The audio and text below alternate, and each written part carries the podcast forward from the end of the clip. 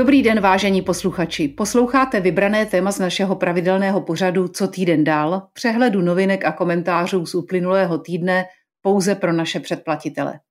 Přehled vychází každý týden a my jsme se rozhodli vybrat vždycky jednu věc a dát ji zadarmo vám všem. A dnes si povíme o zátahu ukrajinských bezpečnostních složek na sektu Allatra. Pokud se chcete dozvědět víc, tak si předplaťte plný přístup na herohero.co/kanárci v síti. Za 2 piva měsíčně dostanete každý týden plnotučný přehled novinek a jednou měsíčně dokonce jeden speciální díl. Děkujeme, že nás posloucháte a od mikrofonu vás vítá Saša Alvarová a Josef Holý. A na úvod tady máme jednu zprávu z Ukrajiny. Jsem s ní. Stalo se to, že ukrajinská tajná služba, ukrajinská policie zneškodnila mezinárodní zločineckou organizaci Allatra.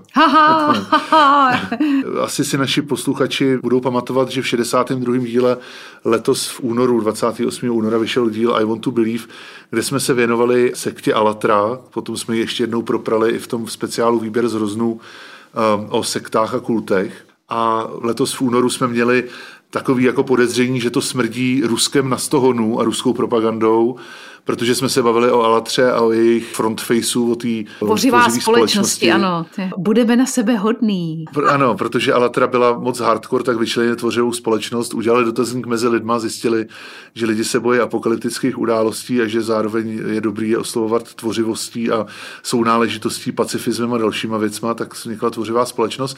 A my jsme o tom mluvili v únoru. A tenkrát mi ještě i pár lidí psalo, jestli to nepřeháníme, jestli náhodou nevidíme taky, jak vždycky píšou lidi vám, Sašo, Rusy za vším. Vidí Rusy i pod postelí. Přesně, protože my jsme v tom dílu citovali některé jako části z těch jejich zásadních textů, jako je Sensej ze Šambaly a podobně. A tam se mluví v Allatře o tom Nomovi a o mimozemšťanech a že Nomo je ten mesiáš a že má všechny charakteristiky spojený s Putinem. Tak to nám samozřejmě smrdělo a hlavní zlá organizace je NATO. Odkazujeme na ten 62. díl. No a teď teda v důsledku vícestupňové speciální operace v Kyjevě a dalších oblastech Ukrajiny byly zablokovány podvratné aktivity více než 20 buněk této skupiny, které jednaly ve prospěch tajných služeb Ruské federace, uvedla ukrajinská civilní kontrarozvědka na svých webových stránkách. V podstatě zašili hlavní protagonisty, hlavní propagátory a členy té sekty, ty řídící důstojníky vlastně můžeme říct. Prokuratura uvádí, že obviněný Danilov. Danilov je ten charakter, o kterém jsme taky mluvili v tom 62. díle. To je ten miláček, jak tam sedí s těma kočičkama. To je průvodní jev každého kultu, že tam jde hlavně o sex a o prachy. To se pořád opakuje. A vždycky se kouká hezky upřeně do kamery a sděluje vám ty moudra o tom, že globální oteplování neexistuje, že se jedná o změnu magnetického pole země nebo magnetického jádra země a tak dále. Tak tenhle Danilov podle prokuratury ukrajinský vedl sektu, která pracovala pro ruské tajné služby. Členové sekty pod záminkou misijní práce veřejně propagovali myšlenku Kremlu vytvořit svaz slovanských národů. My jsme o tom, pan Slovensku, mluvili taky. Ano. Tenkrát, že to je velice silná linka, že vlastně ten mír a to další level bytí na světě mají prostě přinést Slovani v čele s Ruskem samozřejmě. A hnutí je velmi aktivních na sociálních sítích, o tom jsme mluvili taky, to nám říkali čeští religionisté, že na jejich srazech, že už se neřeší ani tak ta víra nebo nějaký svatý texty, ale to, jak udělat chytlavý video na YouTube a na TikTok. Marketingová školení, no jasně. Mě to samozřejmě potěšilo, že nejsme hrozně paranoidní.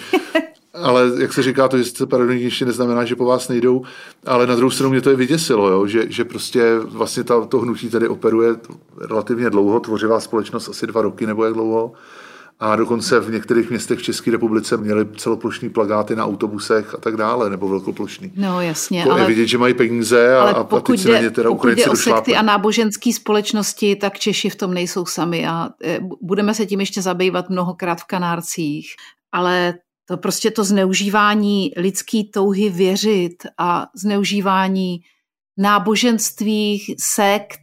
Rusko nikdy neopustilo svůj sen, že vytvoří totální mind control.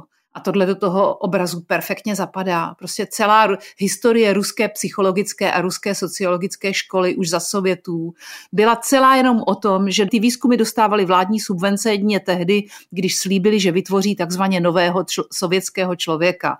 A nový sovětský člověk, přeložím do normální řeči z Newspeaku, znamenalo totálně poslušný člověk, který říká a myslí si to, co chceme, aby říkal a myslel si. Co chce strana a co je dobré pro socialismus a komunismus, ano, samozřejmě. Ano. Že jo? A to je celý. A tenhle jejich vlhkej sen o mind control nikdy nezmizel.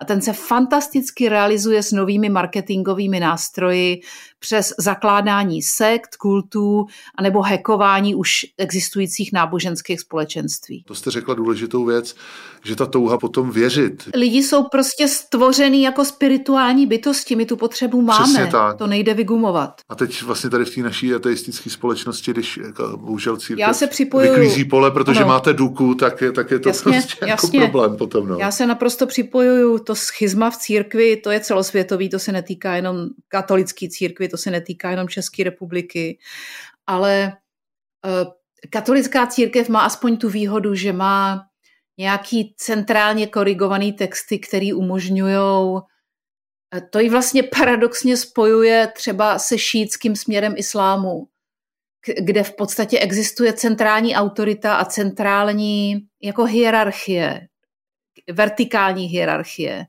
Na rozdíl od všech těch malých evangelikálních církví, různých těch mormonů, baptistů, apoštolů sedmého dne.